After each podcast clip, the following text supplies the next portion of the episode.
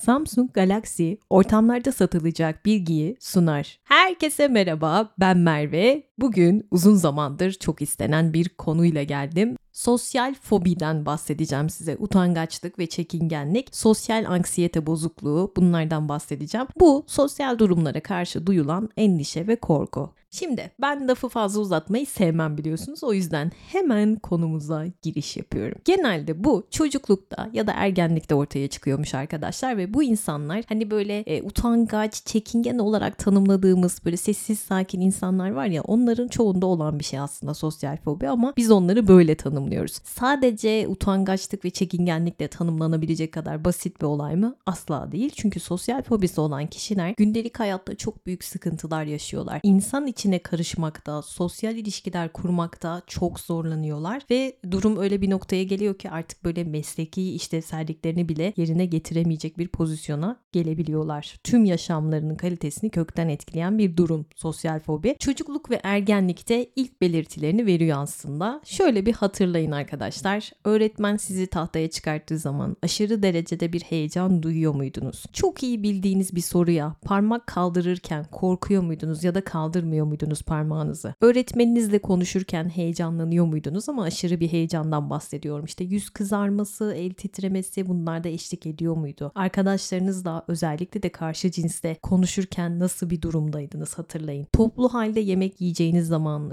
çok büyük bir gerginlik yaşıyor muydunuz? Benimle kesin alay edecekler diye bir korku var mıydı içinizde? Yani sık sık yaşadığınız bir şey mi bu? Alay edilme korkusu. Performans göstereceğiniz aktivitelere katılmaktan kaçınıyor muydunuz? İnsanların gözü hep üstümde. Her hareketimi izliyorlar kesin. Kesinlikle beni mercek altına alıyorlar diye asılsız düşünceleriniz var mıydı? Hep böyle izlendiğinizi düşünüyor muydunuz? Biriyle konuşurken içinizden ya kesin beni çok aptal buldu, çok garip buldu, tuhaf buldu. Yani bu tarz böyle kesin olumsuz bir izlenim bıraktım diye düşünceler geçiyor mu kafanızdan? Yeni biriyle tanışacağınız zaman aşırı bir gerginlik yaşar mısınız? Ya da diyelim ki bir arkadaşınızla görüşeceksiniz. Onun yanında da hiç tanımadığınız biri daha gelecek. Çok böyle geriliyor musunuz bunu duyduğunuz zaman? Arkadaşınız aradı, dedi ki ya ben geliyorum ama yanımda bir arkadaşım daha var. Sorun olur mu onunla gelmem? Siz onu tanıyorsunuz ama diğer gelecek kişiyi tanımıyorsunuz. Ya böyle durumlarda nasıl hissediyorsunuz kendinize? E, tamam ya ben gelmiyorum dediğiniz oluyor mu mesela? Bir bahane uydurup kaçıyor musunuz? Konuşmanız gereken yerde sırf yanlış bir şey söylerim korkusuyla konuşmadığınız zamanlar var mı? O zaman hoş geldin sosyal anksiyete diyoruz.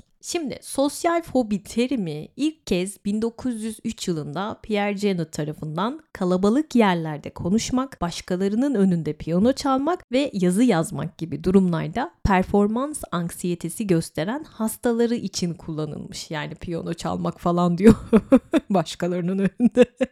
Baya böyle şey elit bir hastalık gibi görünüyor değil mi? Herhalde bin dokuz yüz üçlerde yaşasam bana da bu teşhis konulurdu. Çünkü ben mesela biri bakarken bir şey yapamıyorum. Yani mesela çok iyi bildiğim bir yemeği yapacağım. Arkamda biri durup beni izliyorsa elim ayağıma karışıyor. Ay saçmalıyorum yani.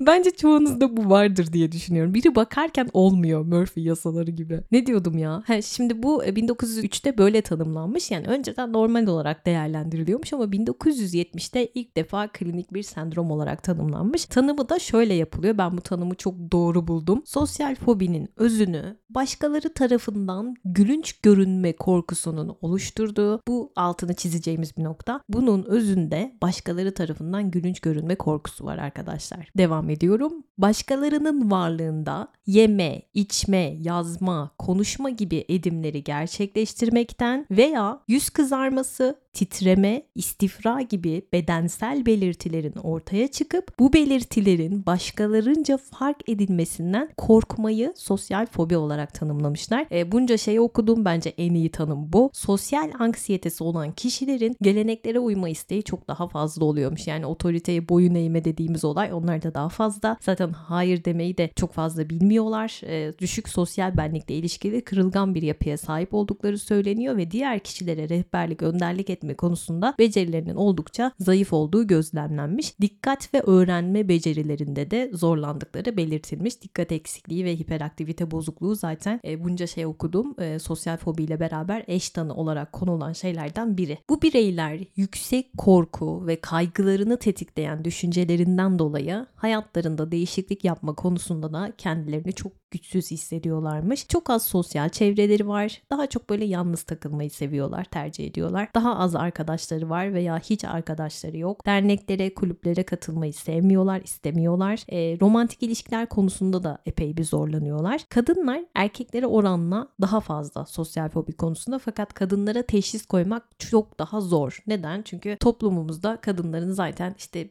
biraz böyle utangaç, biraz çekingen olması kabul edilebilir görünüyor. Hani normali buymuş gibi görülüyor. Halbuki öyle değil. Kadında sosyal fobi var ama biz bunu zannediyoruz ki aa çok utangaç, çok sessiz, çok çekingen biri zannediyoruz. Değil. Ama erkekten beklenen şey ne? Toplumda işte erkek güçlü olsun, otoriter olsun, girişken olsun, konuşkan olsun, bunlar beklendiği için bir erkekte bunu görmedikleri zaman, sessiz, çekingen, utangaç bir erkekle karşılaşıldığı zaman bunu hemen böyle bir kusurmuş gibi gibi görüp karşı tarafa bunu hissettirdikleri için erkekler bunun daha çok farkındalar. Dolayısıyla klinik psikologların ve psikiyatrların kapısını aşındıranların çoğu erkek sosyal fobi konusunda. Ülkemizde sosyal fobi üzerinde yıllardır çalışan klinik psikolog Ahmet Koyuncu hocamız var, psikiyatr. Çok geniş bir sosyal fobi olan hasta arşivi var. Uluslararası çalışmaları var, bir sürü yayınları, kitapları var. Konuyla ilgili böyle daha geniş kapsamlı bir araştırma yapmak isterseniz ondan faydalanabilirsiniz. Ben de bugün onun bilgileri ışığında ilerliyorum. Ahmet Hoca diyor ki sosyal fobinin en büyük nedenlerinden biri utançtır diyor. Ve bu o kadar kötü bir duygu ki insan kendini çok eksik hissediyor, yetersiz hissediyor, çaresiz hissediyor. E sonra bu menem duygu yavaş yavaş hayatımızı çaktırmadan ele geçiriyor. İçimizde adeta cerahatli bir yara gibi kanıyor ve üzerinden seneler geçtikçe o yara iyileşeceğine utanç yarası daha da büyüyor. Ta ki bir parçamızı, özgüvenimizi, sosyalleşmek isteyen o yanımızı koparıp alıncaya kadar. O utancı yaşadığımız anlar aklımıza geldikçe yeniden yaşıyoruz o anları. Sonra kendimize kızıyoruz. Nasıl diyoruz ya? Ben nasıl beceremedim bu işi? Suçlayan parmağımız hep bize dönüyor. Hep bize. Ve nihayetinde bu kabustan kaçabilmek için kalabalıklardan kaçıyoruz. Kalabalık bir yerdeysek gözler üstümüzde olmasın diye görünmez olmaya çalışıyoruz. Bir yerde haksızlığa uğruyoruz. Markette en basiti, sıramızı alıyorlar. Sesimizi bile çıkaramıyoruz. Birini beğeniyoruz, aşık oluyoruz, söyleyemiyoruz. Peki Peki nedir bizi bu kadar utandırmış olan, kalabalıklardan bizi koparmış olan şey nedir? Herkesinki başka olabilir tabii ki ama diyelim ki bir toplantıdaydınız. O söz dönüp dolaşıp size geldi ama siz heyecandan iki lafı bir araya getirip söyleyemediniz. Ya da bir sunum yapıyordunuz, yapamadınız o sunumu, olmadı. Yani rezil oldu, berbat oldu size göre. Sınıfta öğretmen tahtaya kaldırdı, çok basit bir soru sordu. O anda yapamadınız ve herkes sizinle alay etti belki. Yıllar önce. Her şey olabilir. Ya da işte bir davete gittiniz. Merdivenlere ayağınız takıldı. Herkesin önünde düştünüz. Hoşlandığınız çocuk da oradaydı mesela. Dediğim gibi her şey olabilir. Herkesin utanma durumu farklı. Mesela ben ilkokuldayken beden eğitimi hocamız çok sert bir adamdı. Herkesi azarlıyordu. Ben de öyle yaramaz bir çocuk değildim yani. Hiç azar işitmemiştim hayatımda. E, öğretmenlerimden de evde de azar işiten bir çocuk değildim. Yani çok hassas ve çok kırılgan bir çocuk olarak tanımlayabilirim kendimi. Beden derslerinde bizi böyle asker gibi diziyordu. Sağa dön, sola dön, bağırıyor ama nasıl bağırıyor? Korkunç bir ses. Ve ben korkudan yanlış yere dönmüştüm. Bana öyle bir bağırdı ki ama ne hakaretler bana. Ya altı üstü sağım yerine soluma dönmüşüm. Ne var bu kadar bağıracak küçücük çocuğa? Hakaretler havada uçuyor. İşte kızım sen aptal mısın dedi bana. Sağını solunu bilmiyor musun dedi. Herkesin içinde. Ya beni öyle bir aşağıladı ki. Ben o günden sonra asla aynı Merve olmamışımdır, öyle söyleyeyim. Bir daha beden eğitimi dersine girmek istemedim. Ağlayarak gidiyordum. Okulu bırakmak istedim o derece. Yani benim kadar hassas insanlar bence e, bu tarz tepkiler verebiliyor. Yani okulu bırakmaya kadar gidebiliyor bu işin sonu. Sonra öğretmenimiz değişti. Başka öğretmenler geldi gitti ama en sevmediğim ders sorsanız her zaman beden eğitimi olarak kalmıştır. Sonra okulda bir dans gösterisi vardı. Sınıftan beş kız seçtiler. Onlardan biri de bendim. Yani o kadar özgüvenim kırılmış ki. Son dakikaya kadar o sahneye çıkmak istemediğimi hatırlıyorum. Sonra işte tiyatrolar yaptık, bir şeyler yaptık. Herhalde böyle yavaş yavaş aşmışımdır diye düşünüyorum ama şu yaşıma geldim. Hala sağımı solumu karıştırıyorum. Bakın bu yaşta. O günden beri kalan bir şey bu. Ve ben bu utançla sosyal fobi sahibi de olabilirdim. Yani o kadar gönlüm kırıldı ki, o kadar özgüvenimi sarstı ki o olay. Yani şey demeyin, üf Merve ne var ya bunda? Altı üstü bağırmış hocan. falan diyebilirsiniz ama öyle değil işte o. Yani küçükken bununla nasıl baş edeceğinizi bilmiyorsunuz. Sorun da orada zaten. Şu an olsa aman der geçersin ama ya küçücük çocuksun, azar işitiyorsun. Tanımadığın bir insan sana bağırıyor herkesin içinde. Gerçekten çok kırıcı bir şey. Hatta bir başka bölümde hatırlıyor musunuz? Oldlar hatırlayacaktır. Üniversite hocam, ben derste uyuyakaldığım için antibiyotik kullanıyordum. İşte antibiyotiklerin çok ağır bir etkisi vardı ve e, karanlıkta slide izliyoruz. Gözlerim kapanmış böyle tam olarak uyuduğumda söylenemez. Kalem fırlatmıştı bana. Size bunu anlatmıştım. Beni dersten kovmuştu falan böyle. Aa, hayatımın şoku. Ama şey demişti, ya boş ver ya falan dedim. Hani bununla baş edebildim. Tamam üzüldüm ama aman dedim. Yani zaten dedim bu insan böyle bir insan. Herkesi kıran, döken, umursamayan, bağırıp çağıran bir insan. Hani seninle bir derdi yok ki zaten dersten sonra gelip özür diledi, konuştu benimle. Ama hani baş edebildim. Küçükken baş edemiyoruz. Sorun bu. Yani dediğim gibi çok özgüvenimi sarsmıştı o olay. Küçücük çocuğum ya. Vicdansız adam. Terence Fletcher. Ya Whiplash diye bir film var biliyorsunuzdur. E, o filmi izlerken baygınlık geçirecektim ya. O çocuğun yerinde olsam ne yapardım? O baterist. Şu an yaşıyorum anlatırken. Ya Terence Fletcher benim hocam olsa cidden Bakırköy'deydim şu an. O derece. O bana sandalye fırlatırdı. Ben de ona herhalde bateriyi fırlatırdım. Sonra müzik kariyerim orada biterdi. Bu arada o filmi izlemediyseniz mutlaka izleyin. Özellikle de gençler izlesin. Muhteşem bir film. Merve bir dakika. Hemen filmi not almam gerekiyor. Dur diyenler. Filmin adı Whiplash. Tekrar söylüyorum. Bu arada beni böyle masa başında ders dinler gibi dinleyip not alan takipçilerim var. Instagram'da da görüyorsunuz storylerde. Eğer böyle bu şekilde de not almayı seven biriyseniz Samsung Galaxy S yirmi dört tam size göre. Ben de not almayı çok seviyorum ama özet çıkartma konusunda hiç iyi olduğumu söyleyemeyeceğim. Samsung Galaxy S yirmi dört'ün not asistanı bu konuda da bize yardımcı oluyor, özet konusunda. Çok uzun metinlerin anında size özetini çıkartabiliyor ve kullanımı da o kadar basit ki önce not asistanı uygulamasına tıklıyorsunuz, sonra uzun bir notu açıyorsunuz, not asistanı ikonuna tıklıyorsunuz. Özetle diyorsunuz. Saniyeler içerisinde ekrana o konunun özeti geliyor. Dilerseniz not aldığınız dili bile değiştirebilirsiniz çeviri özelliği sayesinde. Notunuzu seçin, çevir deyin. Anında şipşak istediğiniz o dile çeviriyor. Merve ben not alıyorum almasına ama notlarım o kadar dağınık ki işin içinden çıkamıyorum diyorsanız e, onun da çözümü var. Hemen oto formatla notlarınızı düzenle diyorsunuz. Düzenleniyor. Aradığınız notu bulmakta zorlanıyorsanız notlarınızı kapak oluşturmayla etiketliyorsunuz ve aradığınızı çok kolaylıkla buluyorsunuz bu özellik sayesinde. Not asistanı notlarımızı düzenlemenin en kolay ve en eğlenceli yolu. Yapay zeka desteğiyle günlük hayatımızı kolaylaştırmak isteyenlerin adresi belli. Samsung Galaxy S yirmi dört. Galaxy A I ile mobil yapay zeka çağı başladı biliyorsunuz. Samsung Galaxy S yirmi dört'ü detaylı incelemek isteyenlere açıklamalardaki linke davet ediyorum. Hadi devam edelim. Bilişsel davranışçı terapinin kurucularından Aaron Temkinback'e göre sosyal anksiyetesi olan biri çoğu kez utanmaktan korkar. Utanma, izlendiği ya da izlendiğini düşündüğü anda kendi sosyal imajı hakkındaki düşünceleriyle ilgili olan hissidir. Kişi eğer bu imajın bozulduğuna inanırsa ve karşısındaki kişilerin kendisiyle ilgili düşüncelerine önem veriyorsa utanma duygusuna kapılması olasıdır. Zayıf, aşağı ve beceriksiz olma düşüncesi bile bunların gerçekten söylenmesi kadar tehdit edicidir. Yani görüşlerini bildirmeseler bile diğer insanların onların hakkındaki düşünceleri utancın oluşumu için önemli bir bileşendir diyor. E yine Beck'e göre utancın aktive olması için ana faktör kişinin bir ya da birden fazla kişi tarafından izlenmeye maruz kalmasıdır. Bu his özellikle de böyle topluma ters düşen bir davranış sergilendiği zaman ya da böyle bir durum algılandığı zaman tetikleniyormuş ve kişi davranışını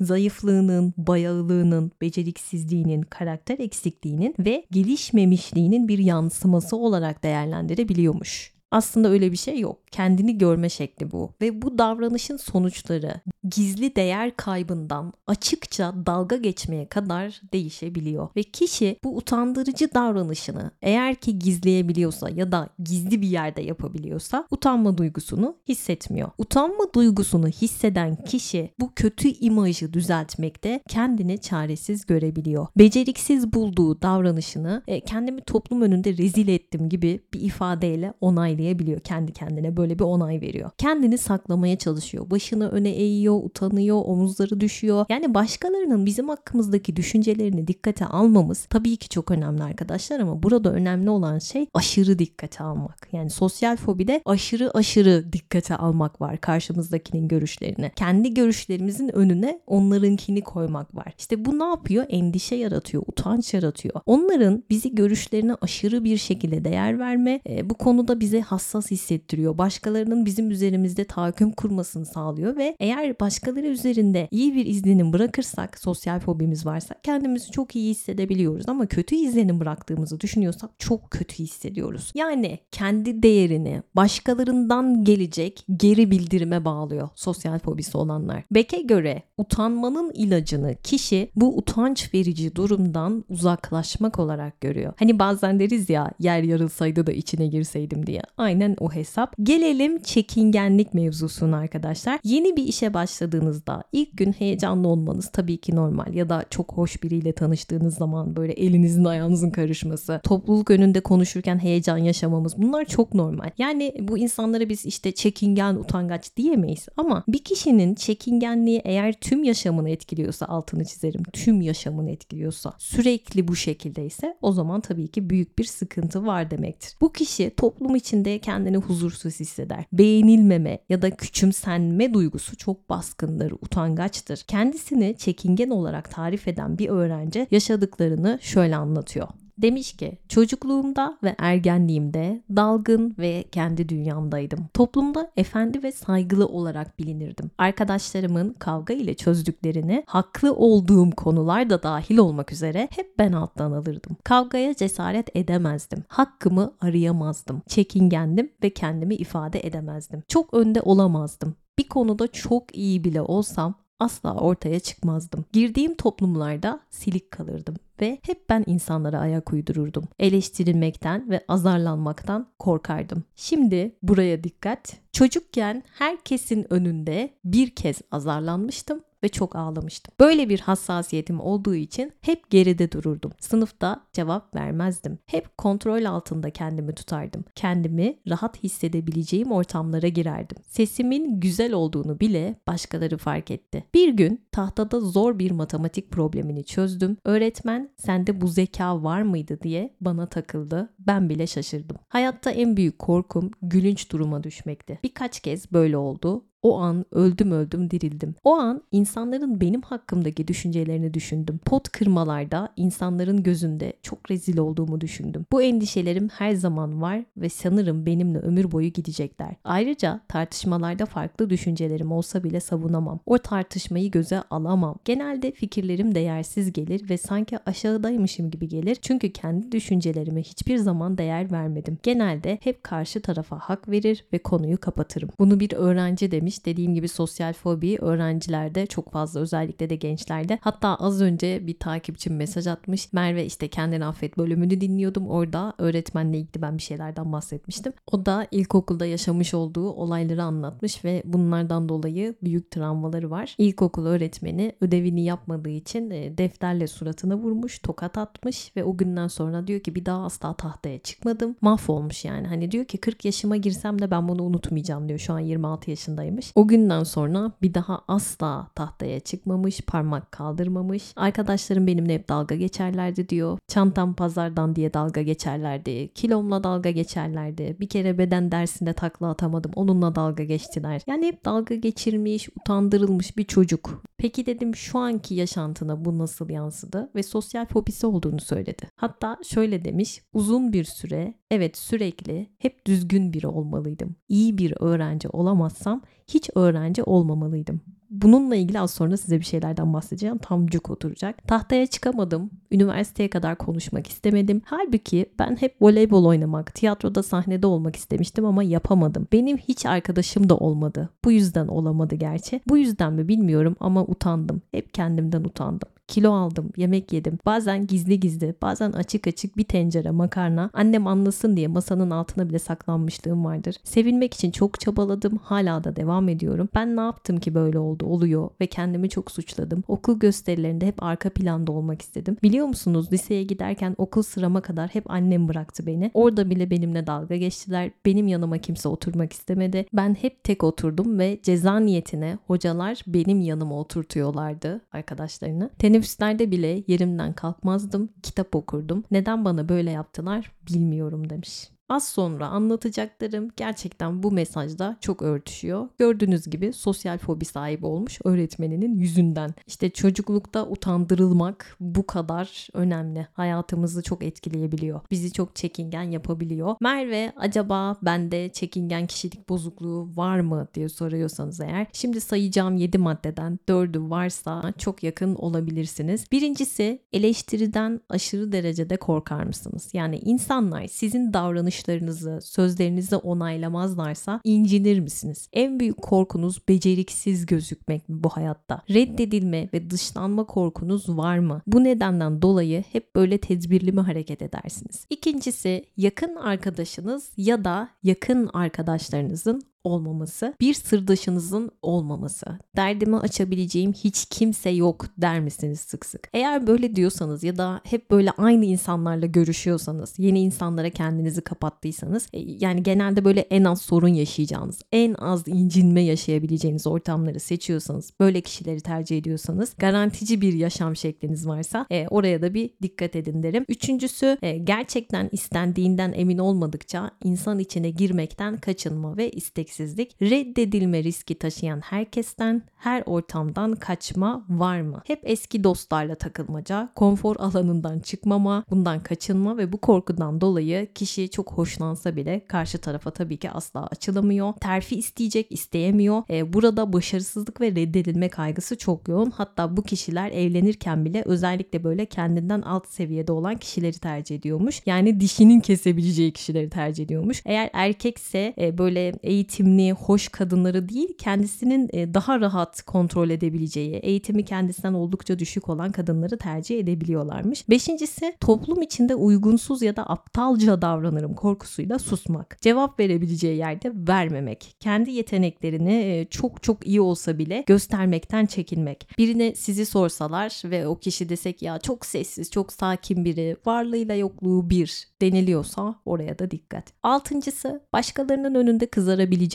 ağlayabileceğinden ve anksiyete belirtileri göstereceğinden aşırı derecede korkma. Aslında buradaki sorun çekingen kişinin kendisini başkalarının beğenisini kazanacak özelliklerde görmemesi. Yedincisi ise sıradan, kendi rutinleri dışındaki işleri yaparken zorlukları büyütmek, fiziki tehlikeleri ve riskleri büyütmek. Yani başkalarına çok kolay gelen bir şeyi çekingen kişi gözünde büyütür de büyütür. Yani o anda yapamayacakmış gibi hissedebilir. E aslında oradaki şey de beceriksizliğim ortaya çıkacak diye düşünüyor kendi kendine ve ürküyor, geri çekiyor kendini. Halbuki beceriksiz falan değil, kendini öyle görüyor. Hatta o işi yapmaktan komple vazgeçebilir. Bir yere gidecekse vazgeçebilir son dakika. Hani orada hiç tanımadığı biri varsa. Sizde bu yedi maddeden kaçı var arkadaşlar? Ona göre bir kendinizi değerlendirin derim. Devam edelim. Sosyal fobiklerde bağımlı kişilik özelliklerine çok yaygın olarak rastlanıyormuş. Hayır diyememekse en büyük sorunlarından biri. Sosyal fobikler dışarı bakıldığı zaman karıncayı bile incitmezler. Dünya iyisi insanlardır, polyannalardır ve önemli bir kısmı yardımsever, kibar, anlayışlı ve önemsedikleri kişilere karşı aşırı fedakar insanlardır ama kendileri için hiçbir şey isteyemezler. Kendileri nasıl davranıyorsa karşı taraftan da aynısını beklerler ama aynısını göremedikleri zaman çok kırılırlar,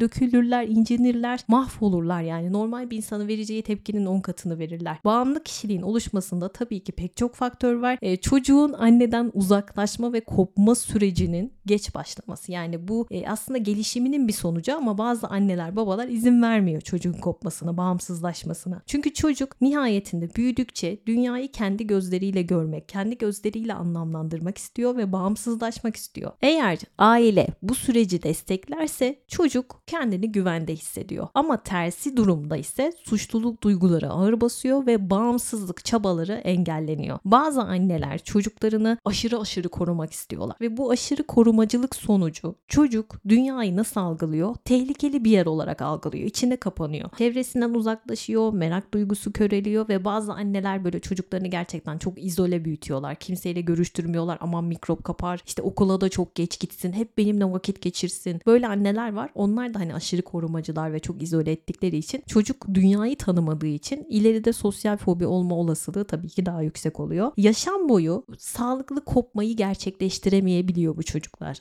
Anneden kopmayı gerçekleştiremiyor ve bağımlı özellikleri yaşamlarında artık böyle bir sorun yaratacak kadar artınca bağımlı kişilik bozukluğu dediğimiz şeyle adlandırılmaya başlıyorlar. Yani çocuklarınızla sağlıklı bağlanma ve kopma gerçekten çok önemli. Sosyal fobiklerin kendine güveni oldukça az arkadaşlar. Erikson kendine güven duygusunun doğumdan sonra ilk bir yıl içerisinde bebekle ailenin kurduğu ilişki ile ilgili olduğunu söylüyor. Ebeveynin davranışlarının tutarlılığına paralel olarak geliştiğini de ifade etmiş. Kendine güven duygusu ya da özgüvensizlik çocukluk yıllarında kazanılıyor biliyorsunuz ve sonrasında da bütün yaşamımızı maalesef etkiliyor. Bir de sosyal fobiklerde şu var. Başkalarını cezbeden muhteşem özellikleri olsa bile, çok olumlu, pozitif özellikleri olsa bile bunu görmüyor. Kendini görmüyor. Kendini adeta olumsuza odaklıyor. Habire kendini yargılıyor, habire kendini değerlendiriyor, asıyor, kesiyor, biçiyor ama bunların hepsini kendi zihninde oluşturduğu şeylerle yapıyor. Öyle bir şey yok dediğim gibi. Belki dışarıdan muhteşem biri olarak tanımlıyoruz biz onları ama o kendi içerisinde bunu yapmıyor. Sosyal fobiklerin önemli bir kısmında dediğim gibi dikkat eksikliği ve hiperaktivite bozukluğu da var ve düşünce hatalarına gelecek olursak şöyle. Sosyal fobikler sosyal ilişkilere olumsuz yüklemeler yapıyorlarmış. Mesela bakın ben nasıl da her şeyi berbat ediyorum. Benden bir şey olmaz abi. Bakın böyle yani olumsuz. Kendi davranışlarını olumsuz düzeyde aşağılama eğilimleri var. Her şeyin iyi tarafına değil kötüsüne odaklanma eğilimleri var. Sosyal ilişkileri eğer iyi gidiyorsa bunun direkt karşı taraftan kaynaklı olabileceğini düşünüyorlar. Hiç kendileriyle alakası yok. İyi bir şey varsa karşı tarafta. Kötü bir şey mi var? Tamam o benden kaynaklı. Böyleler. Her şeyi kendilerinden dolayı sanma eğilimleri var ama kötü şeyleri, iyi şeyleri değil. Başkalarının onayına bağımlılar. Her şeyi kişisel algılama gibi bir eğilimleri var ve niyet okuması yapıyorlar. Falcı gibiler. Hmm, benim hakkımda böyle düşünüyor. Kesin şöyle düşündü. Bak ondan dolayı böyle yaptı. Sürekli niyet okuyor. Mesela bir ortamda suskunluk olur ya bir anda. O zaman diyor ki kendi kendine ya kesin benden dolayı oldu. Benim muhabbetimi çok sıkıcı buldular. Ondan sustular. Herkes o yüzden sustu. Halbuki onunla alakası yok. Orada muhabbet kesildi, bitti yani. Biri güzel diye bakıyor ona. Ay diyor ne kadar yakışıklı, ne kadar güzel diye bakıyor. O da diyor ki içinden kesin çok tuhaf. Gö- Bende bir şey mi var ya? Kesin tuhaf görünüyorum şu an. Ama çok mu çirkinim acaba falan diye düşünüyor. Olumsuzsa eğer bir olayı daha beter olumsuz yapıyor. Yani felaketin üstüne daha da felakette gidiyor. Düşünme şekilleri ya hep ya hiç ve meli malı.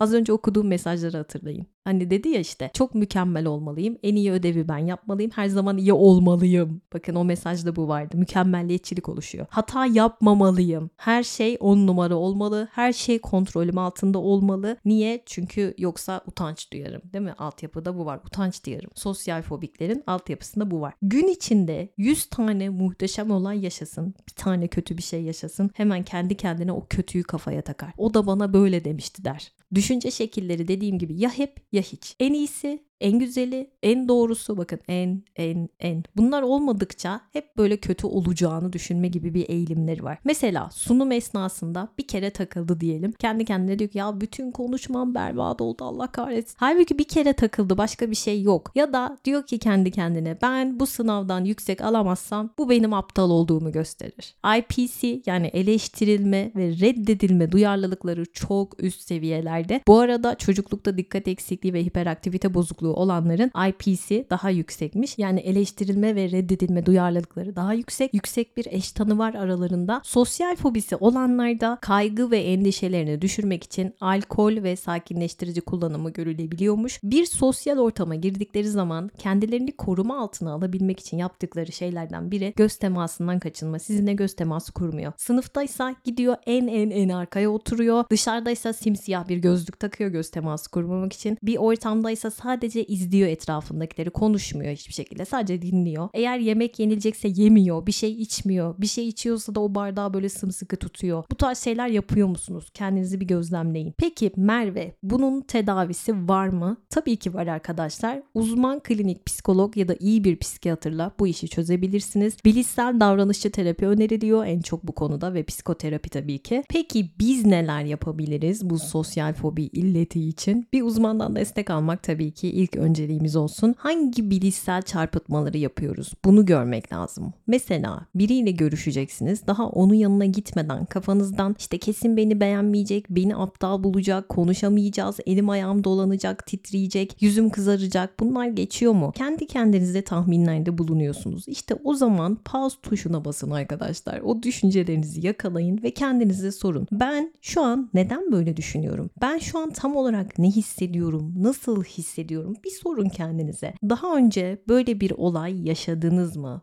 Bunları yazsanız tek tek aslında daha iyi olur. En azından sizi nelerin tetiklediğini görmüş olursunuz. Benim arkadaşlarıma söylediğim bir cümle var. Hani böyle işte kafalarında kuruyorlar, işte niyet okuması yapıyorlar. Şöyle olursa böyle olur, aman tanrım ya böyle olursa falan. Diyorum ki maksimum ne olabilir ya? Size de aynısını sorayım. Hatta kendime de bunu çok sorarım. Merve, maksimum ne olabilir?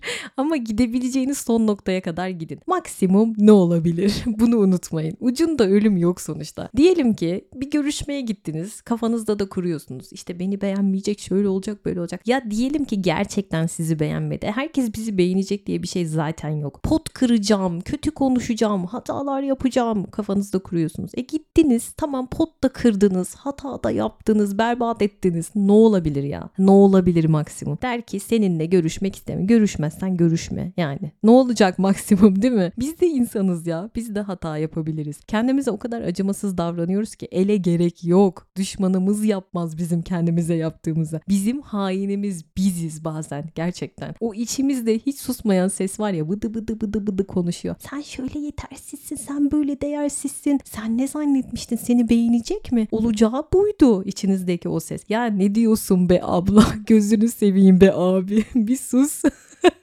Ya arkadaşlar, o habis düşünceleri yakalayın ve olumlamaya çalışın. Onlarla bir yüzleşin ya. Bu arada Türkiye'de öğrencilerin yüzde yirmi dördünde sosyal fobi var dedim. Hiç az değil bence. Çok önemli bir konu. Ben bir podcast'te demiştim ki işte ben bazen kendimi yemeğe çıkarıyorum, kendimi şımartıyorum, gidiyorum tek başıma güzel bir yerde kendime yemek ısmarlıyorum. İşte siz de yapın arkadaşlar falan demiştim. Ya da işte alın bilgisayarınızı, gidin bir kahvecide çalışın demiştim. Sonra biri bana o kadar sert çıkmıştı ki meğerse sosyal fobisi varmış, sonra konuşunca anladım. İşte ben nasıl böyle demişim, o kadar kolay mıymış dışarıya çıkmak, kendi kendine yemeğe gitmek. Ben tabii anlam veremiyorum. Niye diyorum ya, niye bu kadar zor olsun falan. Sonra sosyal fobisi olduğunu öğrendim. O zamana kadar bunun gerçekten bu kadar büyük bir problem olabileceğini ve bu kadar fazla kişide olduğunu bilmiyordum. İyi ki de öğrendim o olaydan sonra. Zaten o gün demiştim yani kesinlikle bu konuya değinmem gerekiyor diye o gün demiştim. İyi ki de bu konuları konuştuk. Umarım birilerine çare olur bu bölüm. Umarım bir şekilde destek almaya çalışırsınız arkadaşlar. Çünkü dediğim gibi bütün hayatımızı etkileyen bir şey bu. Sosyal fobisi olanlarda aynı zamanda özgüven eksikliği de çok yoğun. O yüzden özgüvenimizi geliştirmemiz çok önemli. Bunun üstüne eğilin. Eğer bir ortamdaysanız sürekli böyle içinizden acaba benim hakkımda ne düşünüyorlar? Acaba ben nasıl görünüyorum? İçinizden sürekli bunlar geçiyorsa, hani hep böyle bir ben kaygısı varsa, orada yine pause tuşunuza basın. Beni bırakın. Konuşulan konu ne o sırada? Ona odaklanın. Başka şeylere odaklanmaya çalışın. Bir kere de ben ne düşünüyorum ya karşı tarafla ilgili? Hep benim hakkımda ne düşünüyorlar diyoruz.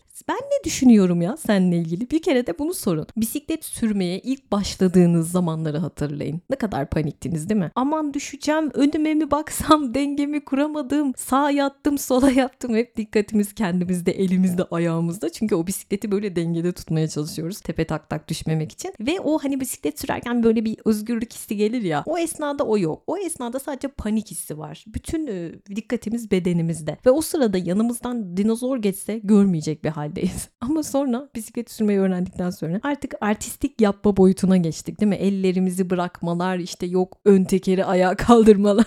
Hani diyorum ya, ben araba sürmeyi bilmiyordum. Sürdükten sonra drift attım falan diye.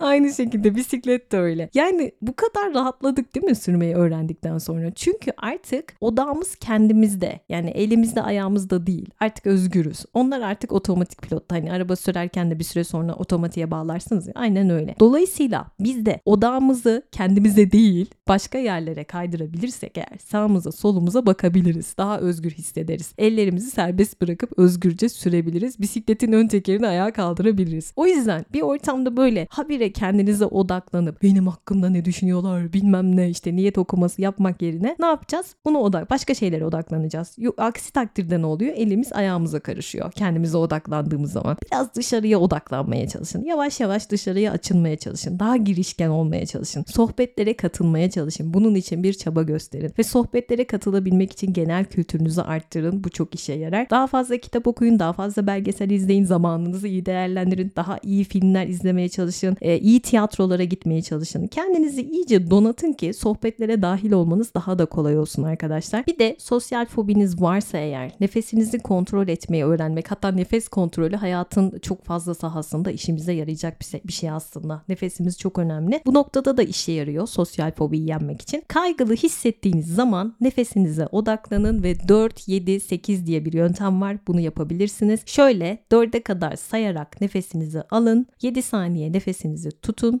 sekiz saniye boyunca nefesinizi verin. Böyle rüzgar gibi çıksın o nefes.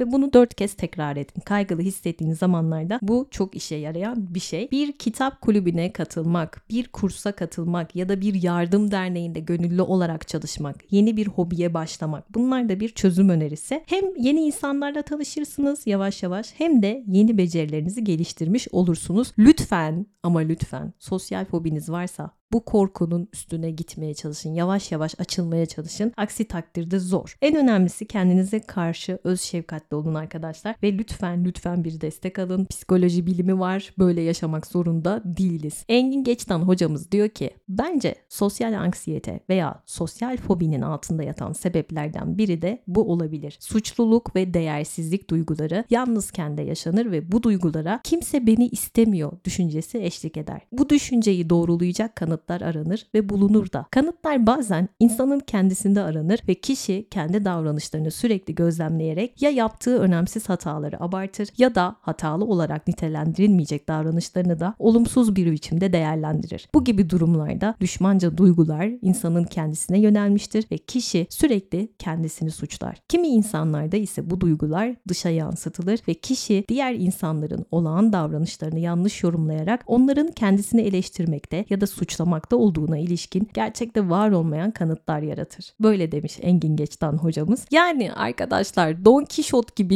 yel değirmenleriyle savaşmayı bir an önce bırakalım. Sosyal fobimizi yenmek için adımlar atalım. Bu bizim kaderimiz değil, çözümü var. Hayata karışalım. Samsung Galaxy ortamlarda satılacak bilgiyi sundu. Açıklamalara bırakmış olduğum linkten siz de hemen Samsung Galaxy S yirmi dördü inceleyebilirsiniz ve beni hangi platformdan dinlediyseniz şu anda takip et butonuna basmayı unutmayın. Unutmayın, Instagram'da takip etmek isteyenler için de adresim açıklamalarda olacak. Kendinize iyi bakın. Bu cumartesi, pazartesi ve çarşamba yeniden görüşmek üzere. Hoşçakalın. Bay bay.